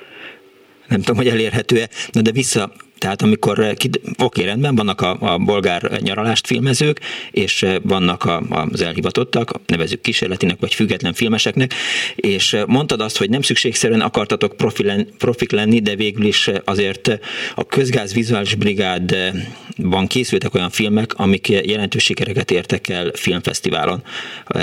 Több ilyen alkotás is van, többek között Szőke Andrásnak is van ilyen filmje. Igen, mert ez a közben egy tíz év egy tíz évnyi gap van itt. Tehát a 80-as években az volt a lehetőséget, hogy a ma filmbe elmész dolgozni, és állami filmet csinálsz. Volt négy állami stúdió, és akkor a, oda megpróbálsz bejutni, ahova bejutott a Jeles, meg a Bódi, meg a, tehát a független film, ebből az amatőr független vonalból, aki nagyon akart, az, az, az megpróbált bejutni a filmvészeti egyetemre, és az állami filmgyártásba amikor mi már ilyen játékfilmeket csináltunk, az már a 90-es évek, ez az illúziók, hogy demokrácia van, pályázni lehet, létrejött a, ez a MMA, akkor az másik MMA volt, Magyar Mozgókép Közalapítvány, és akkor kiírtak ilyen pályázatot, és akkor lehetett mhm. pályázni, meg a filmszemle, azelőtt a filmszemlén ugye az állami filmeket vetítették, hisz csak az volt. A 90-es években egyszerűen beneveztünk egy filmet, ami 70 vagy 80 perc, az, az ott a cím az első ennek, hogy ilyen az élet, és akkor teljesen meg volt mattolva a íze, hogy most akkor ezzel mind kell kezdeni, de nem volt előzsűri a filmszemlén. Tehát ami a ma filmbe készült, az ment Pécset, nagy sikerű, ez kár, hogy elhalt azóta, az éves szemle, a dokumentumfilmek, játékfilmek, izé, és akkor egyszer csak megjelentek a függetlenek, akik azt mondta, hogy leg, tudom, 72 percnél hosszabb, és akkor benevezték. És akkor levetítették a filmszemlén, mert nem volt erre precedens, hogy ezzel mit kéne csinálni. Szóval volt egy ilyen, megnyíltak ilyen szabadabb pályák, ami hát azóta vissza is zárult persze, de volt egy ilyen 70-esek közepén, volt egy ilyen a szabadság ígérete, vagy illúziója, vagy nem tudom. Hosszú éveken keresztül voltál a pergőképeknek, az amatőr filmes magazinnak a, a főszerkesztője, ha jól olvastam, vagy jól emlékszem. E, Igen. Kár, hogy vége van ennek a mozgalomnak, és a műsor előző órájában pont a TikTokot hoztam elő, hogy, hogy ma már a félvilág amatőr filmes, és elképesztő dolgokat produkál a, a világhálón. Nem kár semmiért, hát egy másik világ. A pergőképek egy nagyon jó műhely volt szintén, csomó remek emberrel, akik ingyen írtak a labba, és kár, hogy megszűnt, mert nem volt támogatás, nem tudjuk kinyomtatni, úgy szét, szétesett a dolog. A TikTok nem helyettesíti azt, hogy független filmet csinálnak. Ma is van Magyar Független Filmszövetség, és minden évben szervez egy fesztivált, ami nagyon jó. Nagyon sok fiatal van, nagyon sok filmes iskola van, nagyon sok érdekes film. A TikTok az egy, az egy más műfaj, komplementer vagy, szóval az is létezhet, de, de nem, nem egy pályán fotbaloznak. Tehát létezik független film, uh-huh. él és virul, csak most már kevesebb, pláne a Covid miatt most nincsenek annyira ilyen műhelyek, meg klubok, de csinálnak rengeteg filmet, és abból csomó hát komoly erőfeszítéssel, és van köztük igazán jó film. Tehát, ez hogy, él és működik. Tehát, tovább. hogy működik, vannak még továbbra is eh, ilyen fejek, akik... Abszolút, van egy olyan, hogy Magyar Független hmm. Film és Szövetség, és az működik, hát támogatást nem kap, de évente egy fesztivált meg tud szervezni. Ez volt a kiadója a pergőképeknek. Értem. Egyébként azt kérdezzem meg, hogy emlékszel te, hogy hol találkoztunk mi először? E- Hát több opció van. Egyrészt, hogy a, hogy a Kinizsi utcában, a, a KVB-nek a stúdiójában, ahol a, a Deák Zsoltival mentünk, mert hogy éppen valami filmnek a, a hangját mondtátok alá. Ez az egyik opció. A másik pedig, hogy talán a, a Kinizsi utcában, a, a Közgáz nem, filmklubban. Nem, nem, nem, ez is jó. Azt mondom, valamit, hogy Soltott Tilia. Hogyne, persze. És forgattunk egy filmet, ahol mi statiszták voltunk. Lehet, hogy ávósak vagy valami Mármint, hogy te meg én? Igen. Hm. A Solt Ottilia lakásán. Egy valamilyen 16-os függ, lehet, hogy BBS-es film van. De ki forgatta? Ú, ezt már nem tudom. Mert mi hát csak statiszták voltunk, talán beöltöztünk ávósnak, vagy valami Jó, hát, a dolgot csináltunk. Jó, hát okay. mindegy, ez részletkérdés. ez abszolút részletkérdés, különösen, mert hogy nem emlékszem rá. De vagy be hát, voltam állva, vagy, vagy nem. Nem hiszem, egyszerűen csak ez a két opció. Majd mindegy, ezt utána nézek. Értem. Hát előkerül. Jó, és mi lett a, a közgáz vizuális brigáddal? A közgáz vizuális brigád az van, dolgozik, visszafüggetlenedett. Tehát ezek a pályázati lehetőségek beszűkültek, hát most ezt nem mondom, hogy miért vagy hogy, szóval ez a már a Vajna féle rendszer se volt a függetleneknek a terepét, uh-huh. ami simogató közeg, és azóta meg végképp nem tudom, hogy mi van. De hát abszolút van, csináljuk a filmeket, a, föltesszük a netre. Például lett egy film, aminek az a cím, hogy Free the Jazz, azt legalább 90 ezeren látták, angolul beszél és magyar felirattal a kortárs zenéről, és akkor föltesszük a netre. Hát ez egy teljesen annyira független filmek, hogy amennyit tudunk, megcsináljuk, és akkor kitesszük, és akkor ingyen meg lehet nézni, és attól az ugyanúgy működik. Uh-huh. Tehát De például az Extázis 10-től 7-ig az is KVB film volt, nem? Igen, igen, igen. Megcsináltunk a Tilos Rádióról egy-két részt, időnként így, így lesznek dolgok, meg, és akkor valamiből élünk, tehát lehet, hogy közben filmek vágunk szakmányba, amin nem tudom, koncertfilmeket vagy ilyenek, tehát van egy ilyen filmes pénzkereső aktivitás, és van a, a, a nagy szabadságfok, mert most már nem kell megfelelni, tévé nem veszi meg, moziban nem mutatják be, mert az egy más világ lett, és akkor, és akkor ez egy felszabadít hatású dolog, hogy az, akkor... Az, hogy léteznek független filmek, filmek és alkotók, az, az jelzi, vagy van annak valamiféle feedbackje, tehát, hogy a profi filmkultúra az merít belőle, vagy, vagy, vagy foglalkozik vele, vagy oké, rendben, el vannak. Van, van átjárás, abszolút. Tehát, hogy a, a két irányú a mozgás, tehát egyrészt konkrétan az, az SF Free SS fések, meg a, az ELTE filmiskolá ból, meg egy csomó helyről hoznak filmet, meg jönnek ezekre a fesztiválokra, konzultációkra.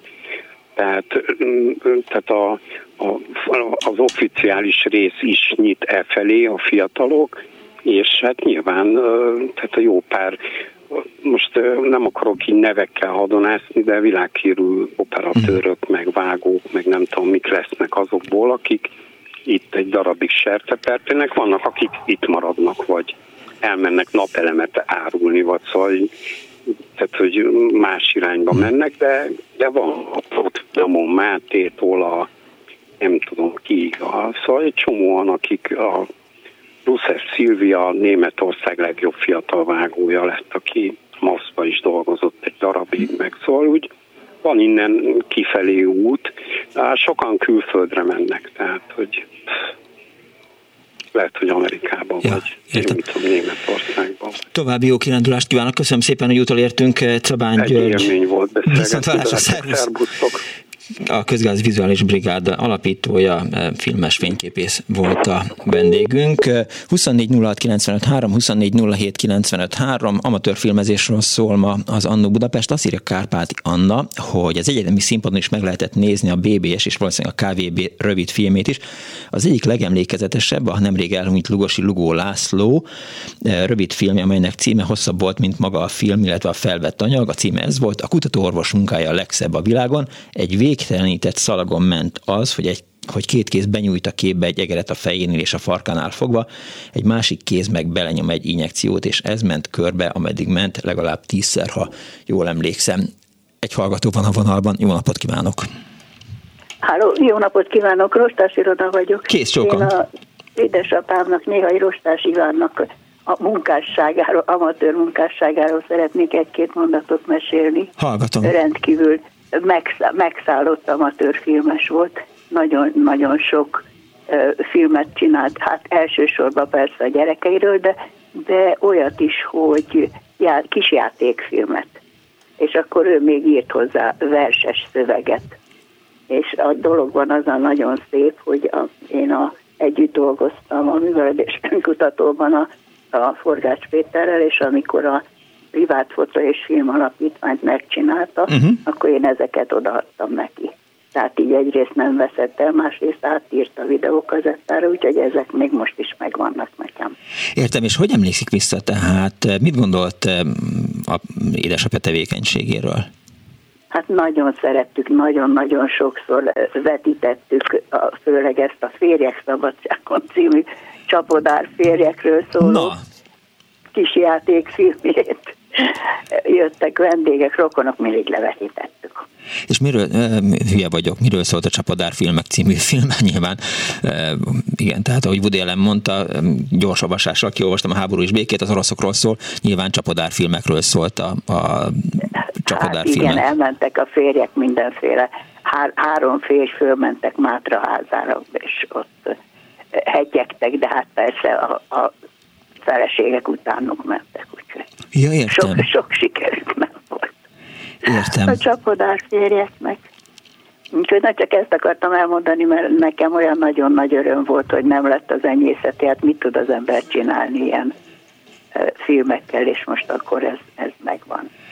És nem tudja, hogy a Forgács Péter mit csinált vele? Tehát el, elérhető, hát, látható? Benne van az archívumban, és az... amikor, uh-huh. amikor gondolom, amikor szükséges, akkor kivesz belőle egy-egy képet, vagy majd megkérdezem tőle, gyakran beszélünk, úgyhogy Értem. hogy használja, vagy nem használja, de a lényeg az, hogy mégiscsak megvan terveztem, hogy, hogy esetleg beszélgetek Forgács Péterrel, mert eh, arra emlékszem, hogy a, a 80-as évek vége felé, amikor elindította ezt az archívumát, tehát be lehetett küldeni hozzá ilyen családi amatőr filmeket, és még, ha jól emlékszem, a Balázs Béla stúdióban Szőke András más sem csinált eh, naphosszat, mint ezeket a Super 8-as, 8-as, 9,5 mm-es, 16 mm-es filmeket írta át, digitalizálta tehát vette föl vetítőről ezeket a képeket, aztán, hogy ez csak nem jött össze a beszélgetés. De köszönöm szépen, hogy elmesélte. Köszönöm Kész csak a viszonthallásra. Megtisztelő. Viszont hallásra. 24 06 95 3, 24 07 95 3. A filmklubok is szóba kerülhetnek, hiszen Csapánnal pont arról nem beszéltünk. Halló, jó napot kívánok! Halló, jó napot kívánok! Üdvözlöm! Csúva János vagyok, én nem Budapest vagyok, Székesfehérvárról telefonálok. Uh-huh. Röviden, én 1906, nem én a barátommal együtt, 65 és 70 között a Szovjetunióban, Lembergben egyetemen tanultunk, uh-huh. és úgy döntöttünk, hogy 65 táján, hogy veszünk filmfelvevőgépet, és vettünk ilyen 8 mm-es, akkor még nem volt más, 8 mm-es gépet, ilyen kazettába volt befűzve a film, uh-huh. és megvettük hozzá a teljes hívófelszerelést, hívótankot, vegyszereket lehetett kapni, mindent, tehát magunk filmeztünk mindent, a, a, a saját, hát az egyetemi dolgainkat, meg a, ami a környezetünkben volt, uh-huh. magunk, és magunk hívtuk elő, és vetítőgépet vettünk hozzá, és hát ez most mennyi, 50 éve legalább.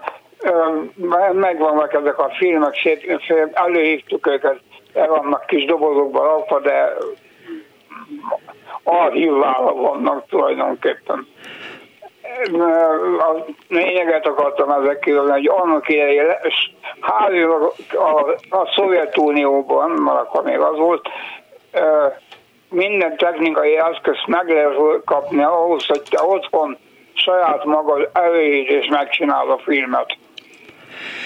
Hát hiszen eh, Lenin kiadta, hogy eh, talán a, a, a filmművészet, ami a legfontosabb, ugye azt hiszem, hogy ő hirdette meg ezt eh, a, a múlt század elején, hogy az a legfontosabb művészeti ág. Nyilván a Szovjetunió meg azt gondolta, hogy akkor mindenki filmezen és elvtársak alkossatok remek műveket, de igen, érdekes. És aztán mi lett ezekkel a filmekkel? Ilyen kis apró film, nem, ezek ilyen rövid filmek, körülbelül 30 másodpercesek, ilyen kis filmdobozokba el vannak téve archiválva. A felvevőgépen mind a mai napig megvan, amivel elvileg még ma is tudnák filmezni, ugyan a előhívó technika már nincs meg, tehát ilyen hívótankok meg ilyenek, azokat nem tudom, hát az élet elvitte, de archivával van, vetítőgépen nincs, egyszer kölcsönlettem valakinek, és nem kaptam vissza, és nem tudom mi van, és hogy meg, megnézni sem tudjuk, hogy mit, mi volt akkor ezzel az 50 évvel, mit filmeztük le csak így, ami a fejemben megmaradt emlékem. Hát azért ki kellene találni, hogy hogy, hogy lehet ezt továbbadni, mert... Morfondírókat, hogy valamilyen módszerrel digitalizálni, vagy a jó ég tudja valamilyen módon, a mai modern technikára át, átkonvertálni ezeket a filmeket. A másik, tulajdonképpen értékük nincs, tehát nem művészeti érték, csak például Lemberg, ahol egyetemre jártam még akkor 65-66-ban, hogy nézett ki a város, a környék, motorkerékpáron volt, motorkerékpárról filmeztünk, meg ilyenek vannak, tehát ilyen, ilyen, ilyen hogy mondjam, szűkölő események. Na. Nehéz volt előhívni egy, egy Super 8-as filmet? E, nem volt, macerás volt, mert ugye először is tök totál sötétbe kellett kivenni a kazettán, kazettában volt a film, uh-huh. akkor azt bele kellett tenni egy uh, nagy hívó tankba, befűzni szépen, körülbelül úgy, mint a most a Damilos főnyíróknál a Damit, amikor itt betekerik. Aha. Nagyon óvatosan, finoman, sötétben, természetesen, mert nem lehetett, ne kapjon fényt, akkor lezártuk, és akkor volt hozzá megfelelő vegyszereket, utána már lezárva már lehetett, a, tehát vissza lehetett zárni azt a ivótankot, és akkor már vegyszereket már külön megkevertük, beöntöttük, meg volt, hogy mennyi ideig kell bent tartani azt a vegyszert, akkor kiöntöttük, akkor következő, tehát egy ilyen, hát egy, egy ilyen jó pár órás játék volt már. De szórakoztunk, hát egyetemisták voltunk, ráértünk, sok dolgunk a tudomáson kívül nem volt, úgyhogy ezzel szórakoztunk. De érdekes lenne megnézni most ezt a filmet, az 50 évvel ezelőttit. Lehet, hogy most nem tudom, a fiam valahova elrakta, lehet, hogy a padláson van valahogy dobozok. igen. Lehet, hogy, hogy ne, először kell szereznem egy akitőgépet, majd valahova jó fogásom, vagy valahol körülnézek, hogy vegyek egy képet. Mindenféleképpen aztán jönnek a lomtalanítók Székesfehérváron, aztán nézzük, hogy hova lett a családi archívum. Na, annyira nem. Az, annyi van a házunkban, hogy el lehet helyezni, tehát nem, ne, nem úgy van, hogy útban van, és kidobjuk a kukába. Értem. Önöknek magyarul hobbi volt, tehát nem volt semmi céljuk, szórakoztak nem, vele? Nem, ez teljesen hobbi volt. Értem. Semmiféle cél nem volt se, ö, se hogy mondjam, na, nem akartam, semmiféle politikai célzat nem volt, ez se hobbi. Szórakoztunk, ráértünk, csináltuk.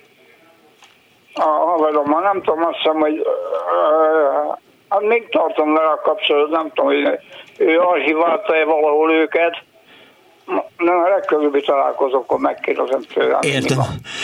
Ha kiderül, akkor hívjon és mesélj el. Köszönöm szépen, hogy hívott. Jó, a találók köztük olyat, ami érdekes lehet. Jó. Akkor azt lehet, hogy föl valahogy majd a Facebookon vagy a, vagy a Youtube-on fölteszem. Rendben van. Jó van, uram. Köszönöm szépen. Én köszönöm, hogy hosszú voltam. Nem volt hosszú. Viszont hallásra. 24 06 95 3, a 24 07 95 3, az már kiderült, hogy az Andó Budapest hallgatói közül sokaknak van, vagy legalábbis hát legalább három hallgatónak van 9,5 mm-es vetítője, nem csak Szirtes Andrásnak, és és azt akarom megnézni, hogy, hogy írtak-e valamit még a hallgatók a, a Facebookon, meg akarom nézni, mert Vámos János írt, és csak jöttem, mentem, azt írja a hallgató, hogy itt a válaszom az iménti kérdésedre. Nos, én a családi és baráti összejöveteleket, valamint sok-sok utazásaimat örökítettem meg. Az utolsó ilyen filmem 2019 májusában Koreában és Japánban készültek a nagy körútunk során. Sajnos azóta a koronavírus miatt nem voltunk külföldön, és nem is váltottatok technikát, de hát nyilván. És és erre írta azt Vámos János. Azt írja egy hallgató SMS-ben, a Fűrész Dániel, hogy én is szeretem a műsorotokat, de nagyon szeretném, ha Dani legalább egy mondatot elmondana ma is, mert nélküle nem annó az annó. Úgyhogy hát van még 20 percünk, Dániel, úgy hát nincs más választás, most 20 percig te fogsz beszélni, vagy én olvasok föl mindenféle forrásmunkákat, amiket összeszedett nekem a Kardos Józsi. Én, szere- én szerintem te olvas fel, az sokkal, sokkal jobb. Uh, nagyon érdekesek voltak egyébként ezek a történetek. Nekem az egyedüli ilyen nem tudom, technológia, amihez van személyes érintettségem, az a VHS kazetta és képzeld el, hogy úgy találkoztam VHS kazettával, hogy arra... Lomtalanítás volt, nem, és átestél egy doboz VHS-en? Hanem amikor elkerültem az első rádióhoz, ahol dolgoztam, a civil rádióhoz, oh, ak- ak- akkor, jaj, fáj. Fáj. Nagy, nagyon rossz, sajnálom.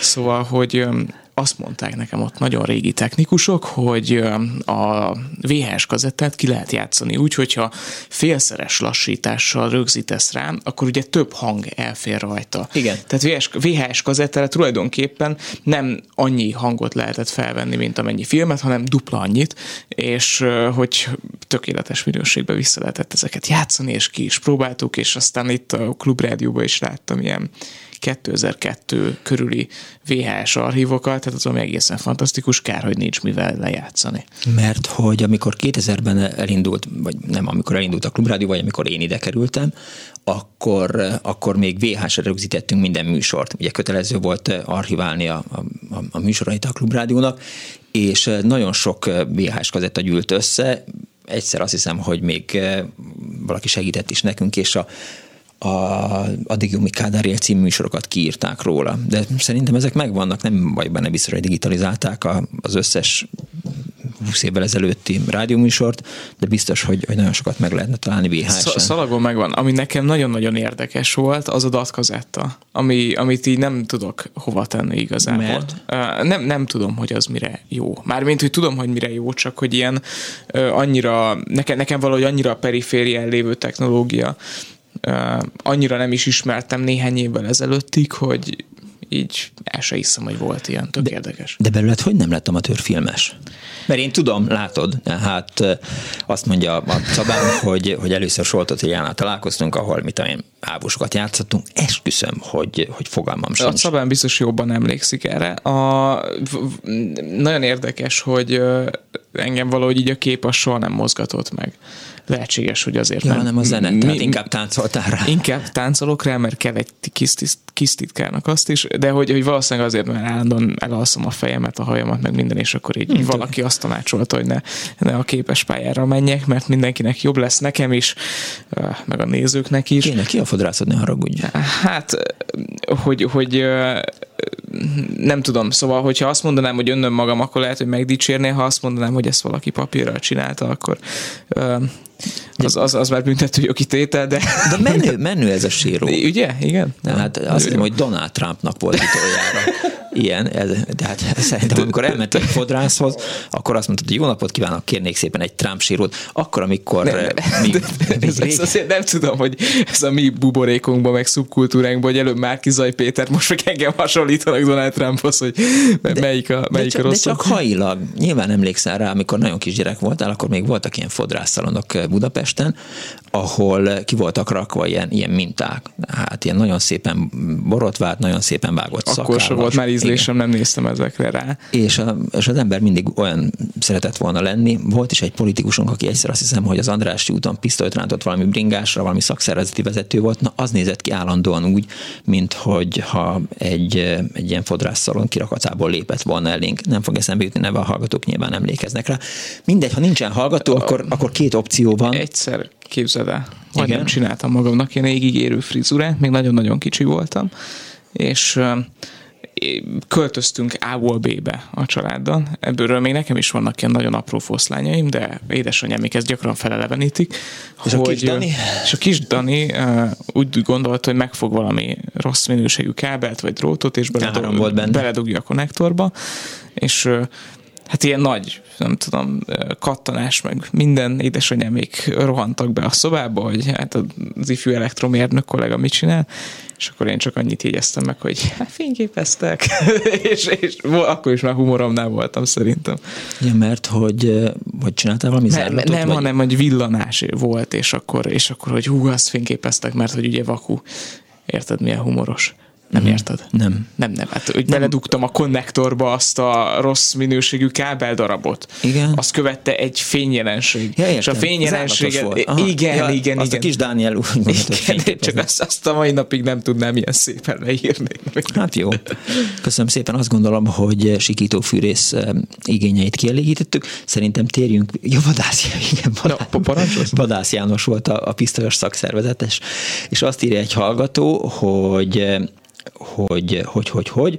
Az 1990-es Illés koncertet annó felvettem 8 mm-es kazettára, ha érdekes lehet a történet, akkor hívjanak fel, szívesen megosztanám a felvételt arról a koncertről, nincs magánvideó egyik oldalon sem, és azt írja egyébként Szirtes Andris, hogy szívesen ad egy VHS magnót, ami félsebességgel is megy. Nem, uh, tudom, nem wow. tudom, hogy, hogy van wow. ezzel valami terv, hogy, hogy meg akarod hallgatni, hogy 2000-ben hogy szólt a klubrádió, és hogy milyen volt a reggeli Az az igazság, hogy hallottam eleget, szóval mármint, hogy, hogy így nagyjából ezen nőttem föl. Egyébként, hogyha már fura, furahajú politikusok, csak annyit szerettem volna hozzátenni, hogy nem tudom, hogy a hallgatók észrevették-e, de semmilyen Zsoltnak olykor nagyon furcsán áll a haja. Szerintem, de ez lehet, hogy szubjektív.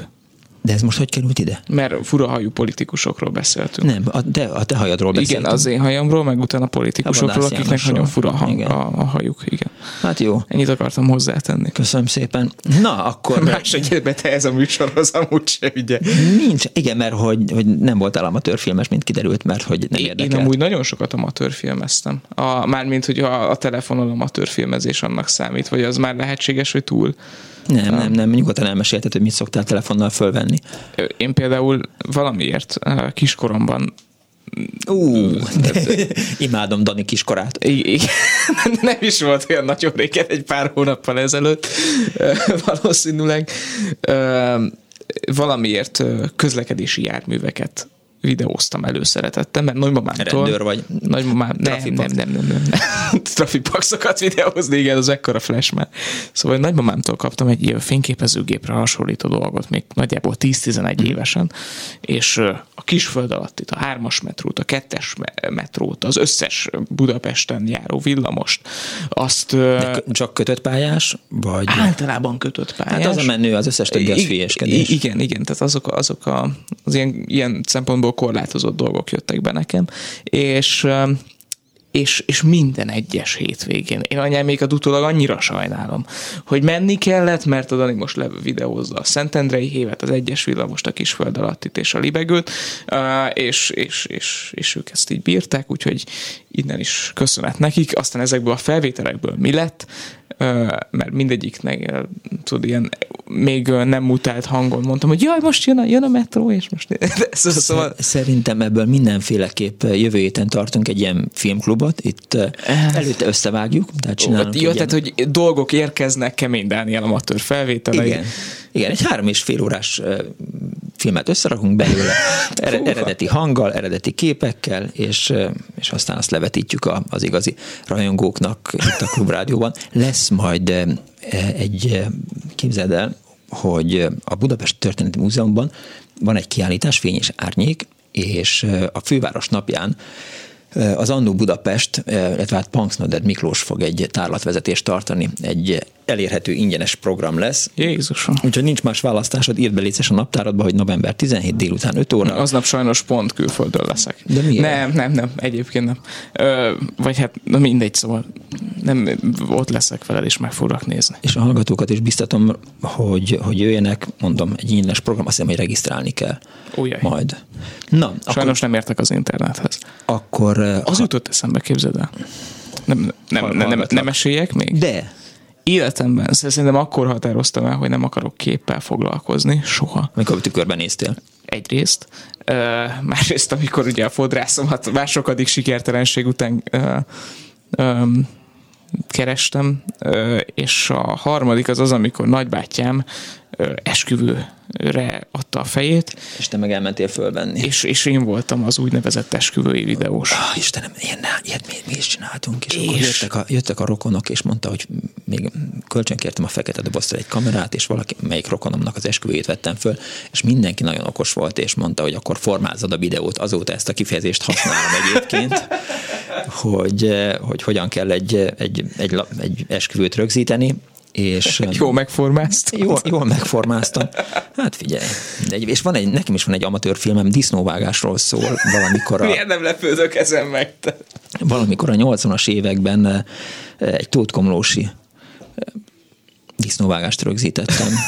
Jól emlékszem, de nincs meg. Én az esküvő nyersanyagát ö, azt miután nagyon-nagyon feldolgoztam, úgy gondoltam, hogy én egy nap alatt összerakom az esküvői videót, hát mi az nekem? Hát persze.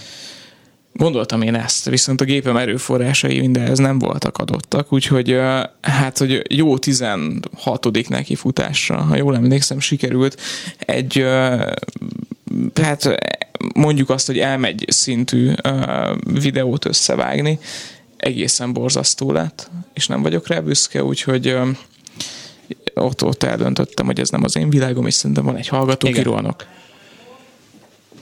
24 06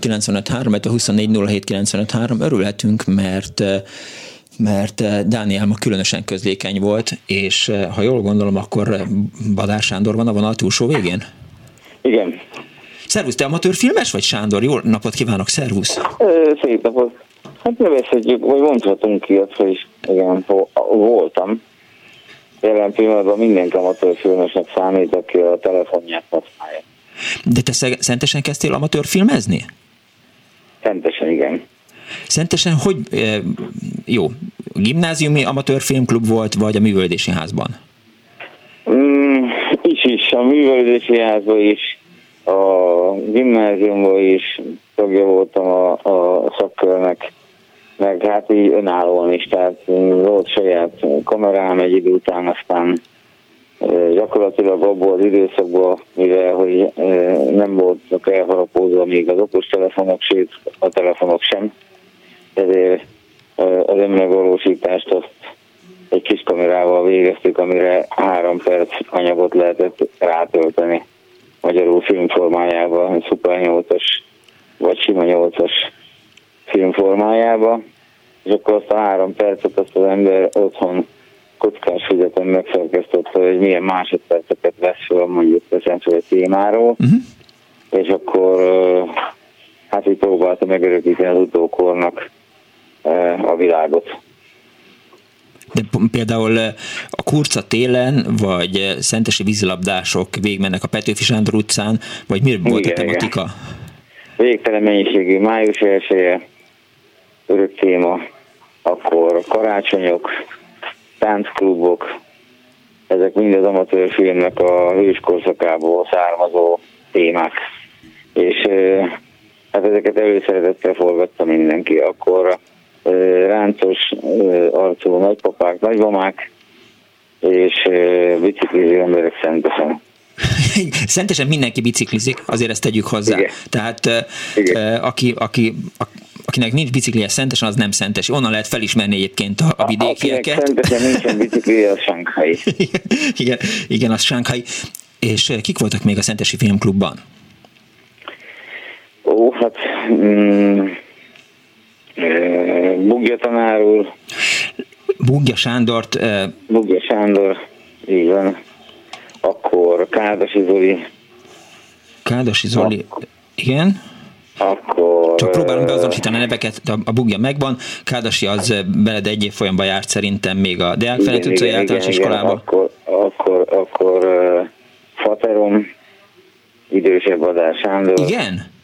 Akkor uh, uh, neki, neki voltak barátai, uh, majd mindjárt szembe jut. Sarkadi Laci, pék volt egyébként, de amatőr filmeztek, akkor hát kell, kell kutatnom, mert most úgy érzem magam, mint aki Amerikából jött haza, hogy nem ugranak a nevek, de megmondom őszintén, amikor hazamegyek Szentesre, akkor az első 20 percben az utcaneveken így gondolkodom. Jó, és megnéztétek egymás filmjeit? Ó, hát az amatőr filmezés az arról szólt, arról szólt, hogy megnézték egymás filmjeit, és utána egy éjszakán keresztül végtelen vitákat hajtottak végre arról, hogy hogyan kellett volna megcsinálni ezt a filmet, és ugye mindenkinek meg kellett védeni a saját diplomáját, mert, mert ugye az önálló látószöget, tehát azt a, azt a varázsszemet, amit ő látott, és senki más nem, azt ugye a többiek azok vétózták, és akkor neki meg kellett védeni a saját magát. És hogyha sikerült, akkor reggelre mindenki be volt. Gondolom, ez gondolom a sportszálónak az ötödik emeletén a sportbüfében voltak ezek az eszmecserék. Például, de hát én azért voltam többször Budapesten is, ahol hát ott, ott ugye a, az ország krémje, amatőrfilm és krémje futott össze, és akkor fantasztikus ideológiai vitákat folytattak egymással.